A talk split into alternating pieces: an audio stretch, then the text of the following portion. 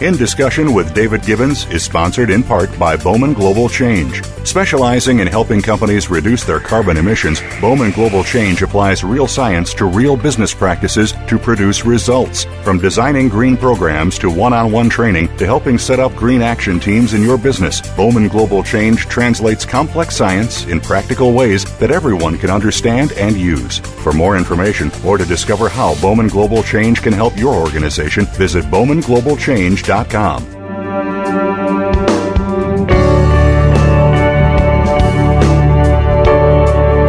Ian Crane joins me on In Discussion. An ex oil field executive, he lectures and writes on the geopolitical webs that are being spun, with particular focus on US hegemony and the NWO agenda for control of global resources. Since 2007, he's focused his efforts on raising public awareness of the pernicious attack on the global population in the name of corporate globalization and harmonization, with particular focus on the excesses of Codex Alimentarius. He's also an independent researcher, and his views are expressed in the talks and DVDs that are based entirely upon his personal knowledge and research. Prior to his retirement from the corporate arena, he enjoyed a career of some 25 years in telecommunications and international oilfield services, a career that provided the opportunity to live and work in the United Kingdom, continental Europe, the Middle East, and also the United States. Ian Crane Welcome to In Discussion. It's a pleasure to have Ian Crane joining me again today. Ian, how are you today, sir? I'm good, David. Good to speak to you again. And Pat O'Brien, a investigative journalist. Pat O'Brien, welcome. It's good to be with you, David. Always.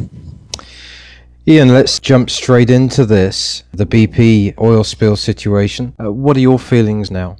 Well, I, I, think that the magnitude, of course, of the aftermath is being deliberately suppressed. I mean, you know, what is very, very interesting is that the official statistic uh, for, of the US media for the months of May, June, and July is that the Gulf Coast disaster accounted for 44% of all news coverage in the US media, which is absolutely staggering. I mean, the percentage in Europe was was a, a fraction of that, um, because as we'll perhaps discuss a bit later, there was a deliberate attempt for a number of reasons to uh, completely downplay the whole of the uh, the drama in Europe. But in the Gulf Coast, obviously, for the first three months, uh, it was being um, broadcast uh, throughout the states. But um, the moment that BP announced in late July that they had capped the well, it was almost a case of, right, that's it, it's all done, it's all dusted, problem over, nothing to see here, move on. When, of course, in reality, as, as many of us had been trying to point out for a number of weeks, um, you know, the, uh, the full effects of the disaster had not yet even been comprehended by the majority of people outside of the, uh, the Gulf Coast. It seems to me, Ian, being over on the west coast in Los Angeles, that very few people knew about it even then, and I suspect that many don't uh, think about it now. It does amaze me, and I'm not as clear, I don't have as much clarity on the situation in Europe, but certainly here now it is as you say, done and dusted. It's not a news item. Uh, Pat O'Brien, uh, in the last several days, has been investigating this. Is not something that's even mentioned in the networks. Uh, either in Florida or Louisiana. What is it about the Corexit, do you think, that was suppressed? Why was it suppressed so quickly and yet used so heavily in this situation? Well, I think that uh, as many of us uh, perceived right from the outset, this is, and I, I, use the present tense deliberately, it is a population reduction event.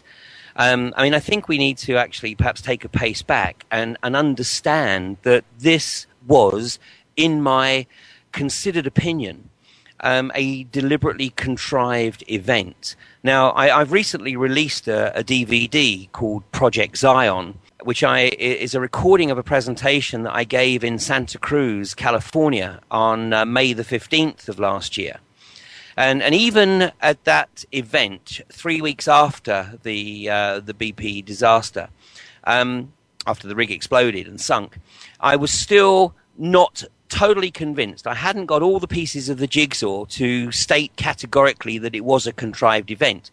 So, in fact, in that uh, DVD presentation, I uh, I deliberately avoid making any comment about. Uh, the BP disaster because I was beginning to suspect that it was deliberate, but I was still missing um, an important piece of the jigsaw. And a week after I came back from California, the final piece of the jigsaw fell into place. And um, let me explain, of course, that I spent 20 years with Schlumberger, who is, uh, which is an oilfield services company, and Schlumberger were on the rig. Schlumberger were on the rig to conduct what's called the cement bond log, the CBL test. Um, and this is a uh, part of the process that is conducted immediately prior to the well effectively being certified as um, able to go into production. Now, as as we know, and and as I was um, stating right from the outset, you know, there were major problems with the cementing operation. And, and in fact, uh, you know, there's a lot of information that is, is not being properly reported. And there is a lot of collusion, of course, between particularly BP, Halliburton, and Transocean as they all attempt to uh, mitigate their respective uh, levels of responsibility. But what happened was that the, the cementing job was compromised. We know that. I mean, it's a matter of record.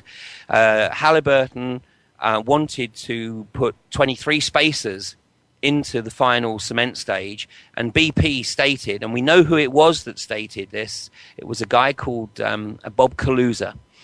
Um, Bob Kaluza was the BP company man on the rig, and he told Halliburton to run with just eight spacers. Now, this was an incredibly irresponsible decision. Now, having run with eight spacers and, and effectively compromised the, um, uh, the integrity of the cement, Schlumberger were then um, contracted to come onto the rig and conduct the cement bond log. But before they even ran the tools down the hole, they set up their spectrum analyzer um, on the uh, um, on the deck and they were able to ascertain immediately that the cement was not stable. The well was kicking. Now, at this stage of the operation, if a well is kicking, basically it needs to be shut down. And the Schlumberger engineers advised the BP company man, Robert Kaluza, that the well was kicking and it was going to blow unless it was shut in immediately. And Bob Kaluza turned round and said, Not on my watch. Now, you know, we need to understand why Kaluza said that. Kaluza had only been on the rig for four days. And Kaluza had replaced a guy called Ronald Sepulvado. And Sepulvado was one of the most experienced company men in the BP fleet. But four days before the rig blew, he was removed from the rig, supposedly to attend a, a course, a workshop in uh, Lafayette, Louisiana. Uh, and the course was going to be on the correct safe operation of the BOP, the blowout preventer. Now, this is ludicrous. Sepulvado knows it's ludicrous. Sepulvado basically told the Gulf Coast hearing that uh, you know he didn't really understand why it was that he was instructed to leave the rig, but it was obviously an instruction that came down from higher up the uh, the hierarchy, and uh, so he um, you know went on the course. But he was replaced by the guy that Matthew Simmons, who ultimately paid, of course, with his life, he was a guy that Matthew Simmons described as a 32 year old punk. And he had no right to basically be uh, head honcho on the rig at this stage of the operation. So when Schlumberger um, uh, realized that this guy was not going to heed their advice, which is absolutely unheard of. I mean, Schlumberger are the gold standard uh, in the oil industry. And if a Schlumberger engineer tells a, a, a company man that the well is going to blow and it needs to be shut in, nobody would argue. But on this case, for the first time in uh, history, the company man rejected that counsel. Well, the Schlumberger guys knew what was going to happen and they demanded to be evacuated from the rig. Now, there's two stories here. The official BP story is that the Schlumberger guys left the rig on a scheduled helicopter at 11 o'clock on the morning of April 20th. Um, but the uh, unofficial story, and this is the information I get from my uh, contacts within Schlumberger, is that there was no scheduled helicopter, and the Schlumberger guys were really spooked. And so they called their manager in New Orleans, and he chartered a helicopter and had it flown out to the rig and picked the guys up. And where everybody agrees is they left the rig at 11 o'clock in the morning of April 20th. And 10 hours later, of course, exactly as they had predicted, boom, the rig blew. Now, Bob Kaluza has pleaded the fifth. He's um, uh, he stated that he will not give evidence to the the Gulf Coast hearings, and uh, his counterpart, who was a guy called Donald Vidrine, uh, because the company men work 12 hours on, 12 hours off on the rig, and Donald Vidrine has stated that he cannot give evidence to the Gulf Coast hearing because he's sick. Now, if we want prima facie evidence that the US government is effectively um, a corporate controlled body, i.e., effectively a fascist state, we need look no further than the uh, Senate hearing, which took place in um, uh, late June, um, where the Gulf Coast hearings under Admiral uh, Thad Allen sought the power of subpoena. And this bill passed through the uh, the House of Representatives on a, on a vote of 420, I think it was 420 votes to one. There was only one objection. It didn't even make the second reading in the Senate. So basically, right from the outset, the corporate powers made damn sure that the Gulf Coast hearing would never get the power of subpoena. It doesn't have it to this day. So consequently, the Gulf Coast hearing is completely toothless, and they cannot demand that uh, either the likes of um, Rob Kaluza, Donald Vidrine, or the Schlumberger guys appear before them to explain what actually occurred on that day. So this, coupled with a whole bunch of other uh, um, events, all of which I describe in the DVD that I produced in July, which is called BP population reduction and the end of an age because at that point I was absolutely convinced and I remain convinced that this was a contrived event. Now, I'm not suggesting for one moment that Bob Kaluza was the architect. Bob Kaluza was simply the mechanic. He was put on the rig to make it happen. And, uh, and of course, um, you know, what we're seeing today is the, the aftermath of that. Let me ask you, Pat O'Brien, having listened to Ian charting this period, how does the mainstream media in Florida cover this now, or have they never covered it? And I know that, Pat, you were close to Matthew Simmons. What was the situation with Matthew Simmons that brought him to such a terrible end? Well, he was starting to say the same things that uh, Ian is saying now. Um, he had uh, uh, tipped us off to many of the things. Um, for example, the role of Vice President, uh, former Vice President Dick Cheney, involved in the whole issue, actually running the PR spin on the BP story with all three corporations Transocean, uh, BP, and um, Halliburton. Now, I just contacted 11 television stations in the Louisiana market. And I put in, as you can do any search on any station uh, that you want to go, I put in BP plus Corexit.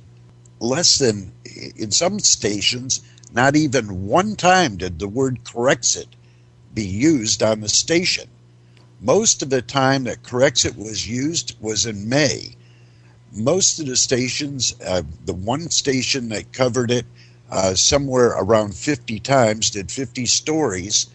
The last story they did was in September using the word Corexit. Let me ask you, Ian Crane. This Corexit material has left desperate consequences for the people, particularly of Louisiana. Is it that both the government and the private sector are going to completely walk away from this? They are. It, it is a population reduction event, and uh, I mean, just like um, uh, New Orleans after Katrina, um, where basically they just left people there. I mean, there was no support. I mean, it was again a deliberate event, obviously, to um, effectively change the the racial mix in in New Orleans. And you know we're seeing uh, this again. I, I mean I know the area very well. I lived in Houston for four years in the '90s. Um, I was responsible for uh, a significant chunk of um, Dowell Schlumberger's activities throughout North America. So I'm very familiar with um, you know the, the area south of I-10. And it's not a wealthy area by any stretch of the imagination. The vast majority of people there have absolutely no health care whatsoever. And uh, BP are certainly not acknowledging any responsibility for the health issues that are now impacting, obviously, the, the people they employed on a contract basis for the cleanup operation, which was a, a sham in of itself, um, but also the, uh, the residents. And you know, we know that this uh, extremely toxic chemical. I mean, Corexit is is a toxin. Um, it, it's 10 times more toxic than oil. Oil is a toxin at 11.2 parts per million. Corexit is a toxin at 1.2 parts per million. And it was not only being pumped directly into the, uh, the plume of oil, into the sea, but we know it was being sprayed. And BP have admitted to pumping um, 1 million gallons of uh, of Corexit, and and we believe that uh, obviously in line with everything else that BP have been telling that uh, there's probably not much veracity in that claim. It, it's probably way more than one million gallons.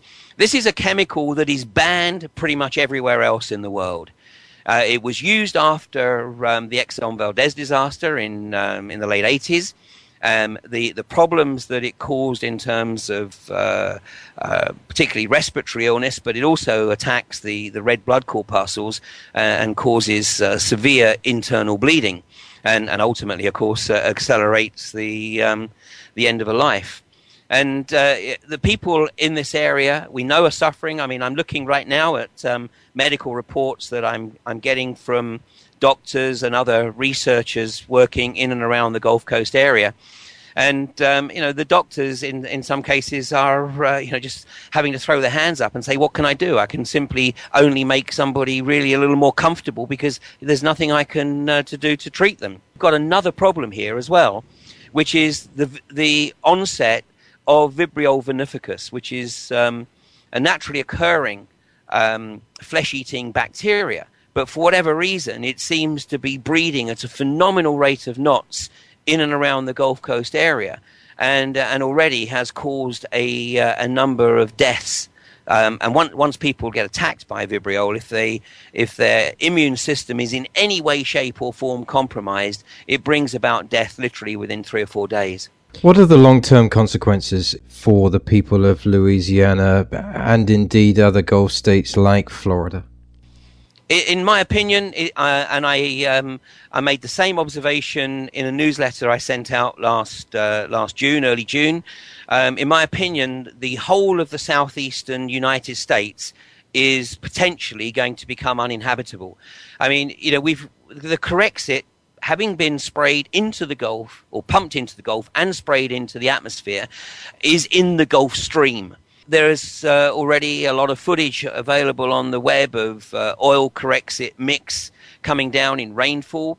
You know, there's reports of people in um, northern Florida becoming extremely sick after swimming in their pools in late summer, and when they had the water tested, it was found to be um, contaminated with Corexit at the rate of 50 parts per million. I mean, you know, th- those people, unfortunately, um, uh, have probably compromised their uh, their lives quite uh, significantly. But this stuff's getting into the soil. Um, it's coming down in the rainfall. It's going to contaminate the uh, the crops. I mean, at the end of the last growing season, there were a lot of reports from all around the southeastern United States of unexplained crop damage, and you know it remains unexplained just like the birds falling out of the sky in and around the uh, the southern United States, just like the masses of fish that are washing up dead on the, the shores of the Gulf and on the rivers that feed into the Gulf. You know, this is this is a major problem. You know, there's a lot of concern in Europe right now that the Gulf Stream has stalled uh, in mid-Atlantic and consequently, you know, where we've already had um, an extremely cold start to uh, to the winter, and it's um, anticipated that it's going to you know, get a lot worse before we get to spring. Well, let me tell you that I'd actually much rather endure a spell of cold weather than run the risk of what is in the Gulf Stream hitting the shores of northern Europe. What do you think, Ian? Pat O'Brien and others in Florida and Louisiana could do at this stage. Clearly, this is a very serious situation. Is it a question now of people actually leaving these Gulf states? in my opinion, that's the smartest thing they uh, they could do, and um, probably should have done some time ago. I know there are charities now being set up to help people who uh, live um, in and around the uh, the Gulf Coast uh, to relocate to elsewhere in the United States. But I think this is the point that I should let Pat kick in because he's the man on the ground. Your thoughts on this? I realise that you're very aware of these concerns, but what would it take to mobilize the states of Florida, you know, Louisiana? I just saw a report that Jesse Ventura did. Now he does a a program that um, kind of scares people on a lot of different issues and never really comes to a solution. But he was talking about a BP story, and part of the BP story was a allocation of forty billion dollars that is being prepared, two billion of which has already been put into a fund to actually relocate people out of the Gulf. That sounds like a wild accusation, but not really. What has concerned me more than anything else is our media in Florida and throughout the Gulf states, and I've kept a very serious eye on it, are not talking about this disaster in the form of the chemical that has been in that water. They're not bringing it up at all. Now, we know why that is. I have had it from solid executives at network level that if you use the word Corexit and BP in the same sentence, you're going to be off the advertising buy. Mm. BP bought more than four times their annual advertising budget since the time of the disaster to now. It's all about the dollars, and the networks are staying away from using the word Corexit. Ian Crane, does this make the United States now an oligarchy that is controlled by the corporate mansion? I don't think there's any doubt about that whatsoever. I mean, it, it's very evident um, ever since June when the Senate refused to sanction the power of subpoena to the Gulf Coast hearings that uh, you know the, the truth was no, never going to have a cat's hell in chance, a chance in hell rather. Sorry, get the right teeth in here of um, being made public. And uh, you know, consequently, I, I, mean, I've been making the observation that Robert Kaluza is the person of interest. I mean, once once you get Robert Kaluza before a committee that has the power of subpoena because subpoena doesn't just mean you have to show up. Subpoena means you have to answer the questions. Now, of course, the reality is that the, the hidden hand, the hidden hierarchy that I'm very well aware of, it, the euphemism is the good old boy network. The good old boy network will make sure, of course, that the, the questions are never asked anyway. So it's a bit of a moot point. But, you know, the reality is that at least there should be um, an, an effort to get these guys before the hearing, and at least you know we should start to be asking who it was, who actually instructed Sepulvado to go on the the uh, the workshop in uh, Lafayette. Who took the decision to put Kaluza, a relatively inexperienced BP company hand, onto the rig? And I've heard BP try and say that Kaluza because they've effectively eradicated Kaluza, that you cannot find a photograph of Kaluza or Vidrine anywhere on the web. And I heard a, a, representative of BP, I mean, it was a legal representative, so he wasn't on the BP payroll directly. But this guy was at a press conference and he said that uh, Kaluza was a 35 year experience company man. Now, you know, the guy was 32 years of age, so how can a 32 year old have 35 years of experience? Kaluza should never have been on the rig, period. So the reality is that there is a complete lockdown here, and there's there's going to be an effort, and there's already an effort. I mean, BP have already somehow managed to persuade Amazon to hide my DVD because I can see the BP population reduction and the end of an age DVD when I go into my Amazon seller account. But even if you use the Amazon search engine and you put in BP or Ian Crane or um, uh, population reduction, you cannot find this DVD. And that doesn't happen by chance. There is a campaign to completely eradicate the events um, in the Gulf Coast of, uh, of last year from the record. Let me ask you regarding the reduction in population. This appears to be a George Orwell scenario. Who is behind it? And what is the purpose of clearing out the Gulf state region? Well, first of all, if you want to poison the world um, from a single source, there's no better place to do it than the Gulf of Mexico. Because if you look at the, um, the path of the currents around the oceans, then basically, once you deposit something like Corexit into the Gulf of Mexico, over the ensuing years, it's effectively going to penetrate right around the planet. So that, that, in my opinion, is the reason that the Gulf of Mexico was uh, was selected for uh, for this event. We already know that it's killing off the um, the, the, fishing stock from the, the, the Gulf. You know, we've got the FDA refusing to effectively make any judgment about the, the safety of the fish and the shrimp coming out of the Gulf. But fortunately, there are fishermen and shrimpers that have got uh, more integrity than the government who are saying, well, you know, we're just not going to go fish and we're not going to shrimp because we're not going to be responsible for putting this poisoned food into the, um, uh, the food stream for the US because the US gets 60% of its seafood from the Gulf of Mexico and and they don't want to do the test. And once again, I encourage people to do their own research and uh, you know go Google you know fish and Gulf of Mexico, and what you'll see is the photographs, very recent photographs of fish being gutted, and the, there's oil inside the fish. And you know we've got many reports, of course, of people getting sick after um, consuming fish or shrimp from the Gulf. So right now, I mean, anybody eating uh, seafood in the United States is, in my opinion, playing uh, Russian roulette. But you know, in terms of um, who's driving the agenda, you know, there is absolutely no doubt. I mean, you, you actually have to have your head in the sand if you can't see that you know right across the world right now it's not just the gulf of mexico we've got a you know we've got a contrived financial meltdown that's um, you know impacting in the in the us just like it is elsewhere the federal reserve are, are trying to you know, print their way out of the problem by just uh, pumping more and more money into the system, which of course is just putting the US deeper and deeper into debt. What these guys are effectively trying to achieve, and, and unless something remarkable occurs, you know, it looks like that they might well achieve it, is they're looking to effectively put the whole of the global population into abject economic slavery.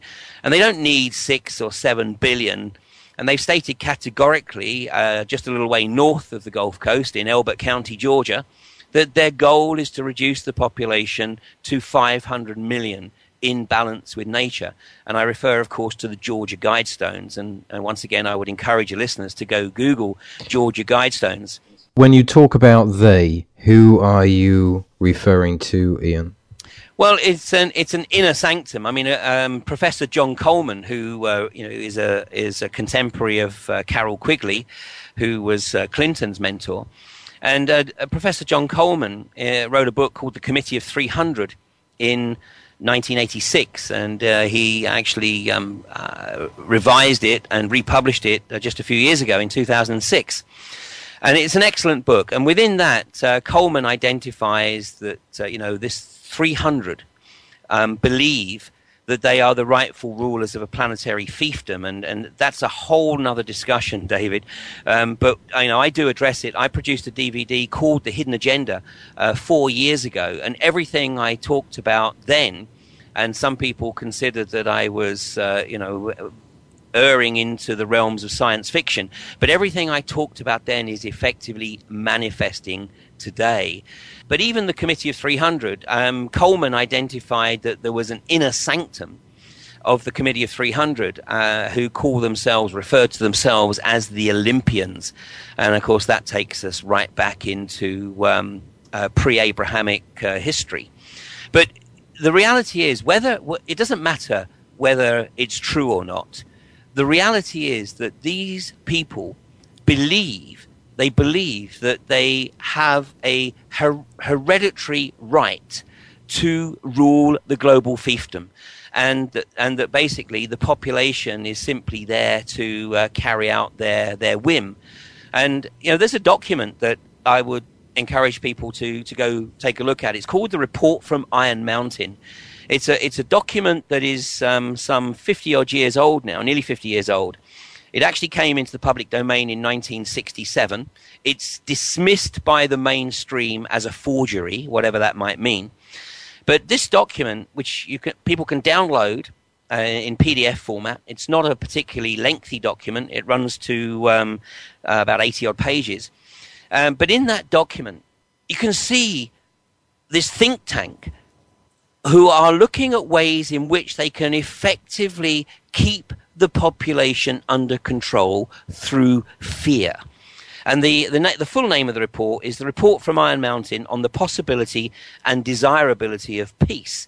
And, and they, they're articulating the, the observation that basically they achieve peace by the threat of war. Fagan made a long speech in 1967 that talks about history of the Dark Cabal, Illuminati, charting it way back hundreds of years. And it has great significance, very well received, a very serious document and rather frightening. And I'm wondering, putting it into context in terms of a timeline, as to why this and others came out in 1967, so long ago. Does this have parity, Ian, with the document on the Illuminati that was created by Fagan in 1967? Well, at the time, of course, we didn't have the internet, and uh, so the likelihood of any documents like this really getting out into the mass consciousness was almost slim to none. Um, and you know, I would make the observation that for, for those people who dismiss the report from Iron Mountain as uh, as a forgery, uh, Zbigniew Brzezinski, who of course is Obama's mentor, was either a member of the think tank team that put it together, or having read it once it came into the public domain, decided that it uh, it contained um, some you know real gems of wisdom because he incorporated significant chunks of it into the book that he published three years later called uh, Between Two Ages: The Technotronic Era. And, and once again, I mean that is an absolutely incredibly insightful book. I mean it's it's effectively it's the script for everything that is occurring right now. So you know what's what's happening it may look to people as oh, these are all random events. You know, what's going on in the Gulf Coast, the global financial meltdown, you know, the wars in Afghanistan and, uh, and Iraq, and potentially the war that they're desperately trying to start against Iran, but Iran's not playing ball, thank goodness. You know, these are not in any way, shape, or form random events. They are part of the geopolitical jigsaw. And these guys, this inner sanctum, these uh, the Olympians, as uh, John Coleman used to refer them uh, to them, they are running very scared of the year 2012, and they have, as part of their agenda, a desire to establish a global government by absolutely no later than the end of um, December uh, 2012. And I mean, there's a whole bunch of uh, things that occur. I mean, I'm sure many of your listeners are aware that the, the current contract between the US government and the Federal Reserve expires on December the 22nd, 2012. And uh, basically, you know, these guys want to make sure that they've got global governance in place before that contract comes up for review. Where does this place the governments that we know of now? How does that affect their power, or indeed, has the American government, English UK government, have any power left? Effectively um, government by proxy. And this is the purpose of uh, groups such as the Bilderberger Group, the Council on Foreign Relations, the Trilateral Commission. I mean, what these, um, these groups are there for uh, is to make sure that all of the senior players within the industrial military political complex are well briefed, well informed, and on message. And if they go off message, I mean, Matthew Simmons, here's a classic case. Matthew Simmons is a real hero because Matthew Simmons was a member of the Council on Foreign Relations. And whilst he was trumpeting the mythology of peak oil, he was you know, absolutely, of course, um, on message because the Rockefellers and co. and the uh, the global oil industry needs to create this myth that oil is a finite resource Um, and therefore we can sort of sow the the uh, the ideas of artificial scarcity, and, and that helps us keep the price up. But Matthew Simmons, when the price started to dump after um, uh, June of 2000, July of 2008, Simmons, I think, had an epiphany. And he realized the magnitude of the manipulation and the fact that uh, oil is not in any way, shape, or form a, uh, a finite resource. And, and, you know, perhaps one of the reasons that we're still suffering from the effects of this is exactly this reason. Um, so Matthew Simmons actually turned his attention away from investment in the oil industry. And of course, he set up the Ocean Energy Institute um, in Maine, where one of his primary goals was to establish offshore wind farms and to um, provide, his goal was to provide all electricity for Maine from offshore wind farms by the year 2020. And of course, at that point, Matthew Simmons became an enemy of the oil industry, and he was no longer on message with the Council on Foreign Relations. And of course, Matthew was extremely vociferous right from the get go. I mean, he was the highest profile individual within the US uh, who was going on uh, Bloomberg and MSNBC and, and various other uh, national stations and explaining why it was that he believed that uh, BP and the federal government were effectively not only lying but were deceiving the uh, the population of the U.S. and in particular the Gulf Coast over their efforts to uh, to clean up the the spill. He was making the observation that it was all effectively a charade, and that um, you know effectively they um, they they were not um, doing what they claimed to be doing. Matthew Simmons was also the guy who identified the fact that after all the shipping was withdrawn from the Gulf because of the apparent threat of um, Tropical Storm Bonnie. So consequently, when the shipping was removed, the live camera feeds from the uh, uh, the ocean floor were shut down for a few days.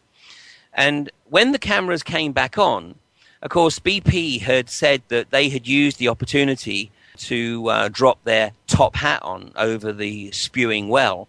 But Simmons identified the fact that when the live feeds were switched back on, the lambda coordinates were no longer the same. And in fact, the lambda coordinates on the feed that was supposedly coming from the capped well were actually coming from the well that had been shut in, you know, earlier in the year. Uh, because, uh, in fact, the well that blew was the second attempt to, to drill a well at this particular location. So Matthew Simmons actually went on to. In fact, I have the um, the transcript and the uh, the audio of the interview that he gave um, on, I think it was uh, July 28th, I think it was, July 29th, where he made the statement that basically BP were lying, they hadn't capped the well, the cameras were not on the, the well that BP were claiming, and that basically the uh, the whole thing was a charade. And in his opinion, the well was actually still spewing oil into the Gulf.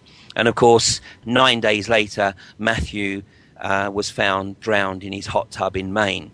Let me ask you, gentlemen, in the last 15 minutes, always a very important time in the program, to look at solutions here. We don't want to scare people. We want to make sure that people receive a good education and can make up their own minds. But let me just ask you, Pat O'Brien, you are in Florida.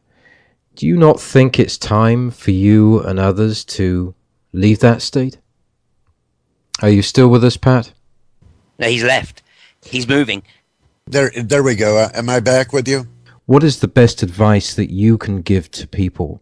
And certainly in your own situation, are you still willing to stay in Florida? I'm not really. We actually, uh, we are looking uh, to move. We know of what the threat is. We know because of the many scientists that I'm speaking to in Louisiana some of them that I can't even speak to now because they're under a confidential agreement with BP and can't speak to us anymore that were early on. The information that I have is serious information that uh, we are in a threat in the Gulf state area, that it is being covered up. And frankly, I'm scared to death with what I know for my family. I have gone to my family and some of my friends have actually moved out of the state. And we are looking to move out of the state as well. I love the state. But uh, frankly, we are seeing uh, the many reports of fish just popping up dead in various places. We're finding out that the east coast of Florida might even be more in jeopardy than the west coast of Florida because of the fact that it has come around the horn around Key West and has come up closer to the east coast of the state than that it got to the west coast, and that these fumes can go some 200 miles. So the more we get into it, the more concerned I have become. My wife and I are looking. We're a little bit older, so we're not concerned. If I had children right now today, I would be out of the state today. What is the solution here? What is the best advice that we can give to people? Well, you know, obviously, I mean, I do understand that uh, you know, it's extremely difficult to move from an area that you know you've you've grown up in or moved to. I mean, there's many people, of course, uh, who have retired to Florida. Florida is a very attra- or has been in the past a very attractive proposition for retirees, along with the likes of Arizona and Nevada. Um, you know, because of the uh, the climate, no sales tax, etc., etc. So I appreciate how difficult it is, but I, I agree with Pat. I mean, you know, right now, if you have children, then you know the the sensible thing to do has to be to leave, and and if you can't think of a way in which you can finance that for yourselves, then there are charities, and go Google this. Uh, there are charities, and, and, look at the website of Anita Stewart and Rebecca Campbell, um, and these these activists that are actually helping people who want to move out of the state. The property market in Florida has tanked. You know, there's over 200,000 people in Florida who are not paying their mortgages right now because they have moved into negative equity and, and basically they're just waiting for the bailiffs to come along and, um, and evict them. But the reality is, you know, if one person refuses to pay their mortgage, they're a social pariah. 200,000 people refusing to pay their mortgages, that's a movement. And you know th- those people, uh, in some cases, have literally taken the decision that um, you know they'll just wait for the bailiff, and uh, and it, it, there's not enough bailiffs in the whole of the U.S. to come and evict 200,000 people. So you know it's going to take a while, and the money that they save by not paying their mortgage in the meantime, they can then use that to hopefully go and start a new life somewhere else in the U.S. But for those people who do elect to stay you know, I think that I would agree with Pat, you know, and, and say, look, please don't take what we're saying. We're not trying to scaremonger. We're simply trying to encourage people to take responsibility for themselves, for their families, and look at the information and make informed decisions. So if they do elect to stay, then it's really important that they understand the potential risks to themselves and obviously to their family members. But most importantly, I mean, they've got to start thinking about the quality of the food and the water you know, look at the water sources, um, and can they get bottled water from elsewhere in the states? I mean, certainly, and, and I, I hate to say it, but um, you know, I, I've spoken with shrimpers from the Gulf area who have told me that they will never eat another shrimp in their lifetime because they appreciate they're right there on the ground and they appreciate the magnitude of the ecological disaster. And and they can't see it um, you know repairing itself. I'm sure it will over time. The earth is a wonderful biosphere and it can do anything given time.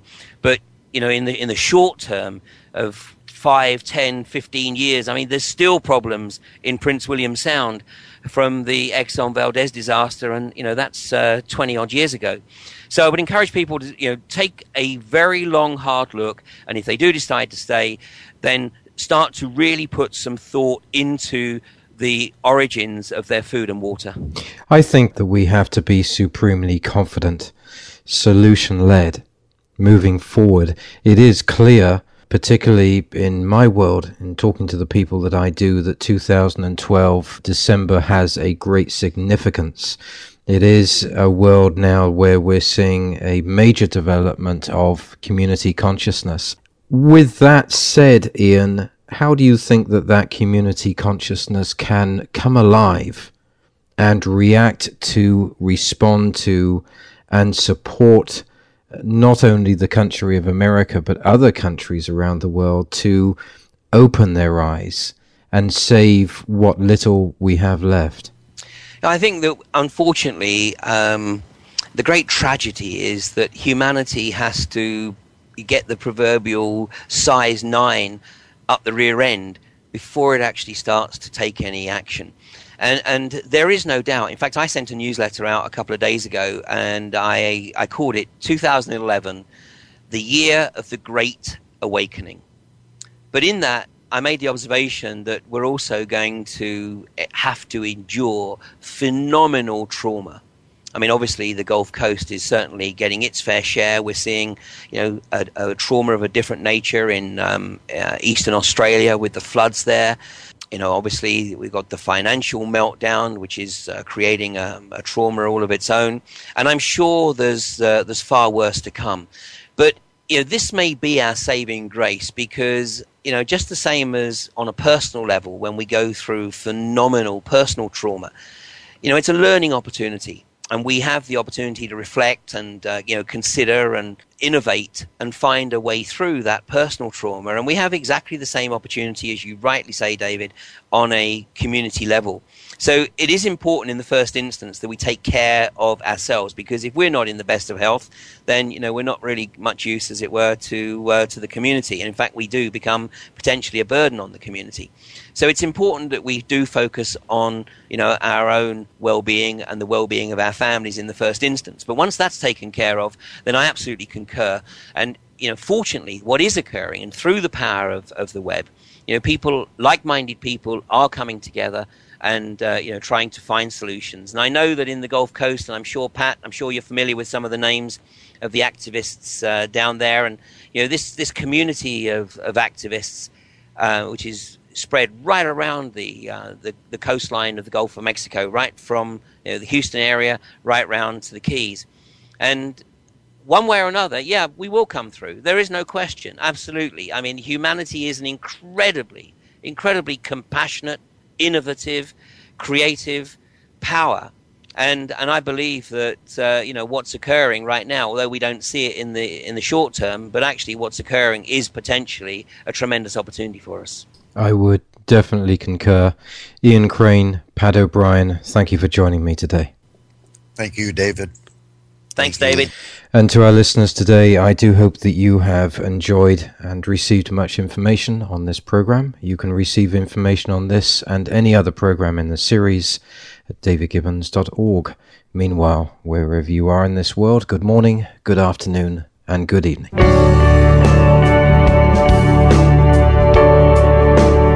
David Gibbons in Discussion welcomes listeners' comments and viewpoints at its blog at davidgibbons.org. This programming is supported by organizations and firms in the private and public sectors.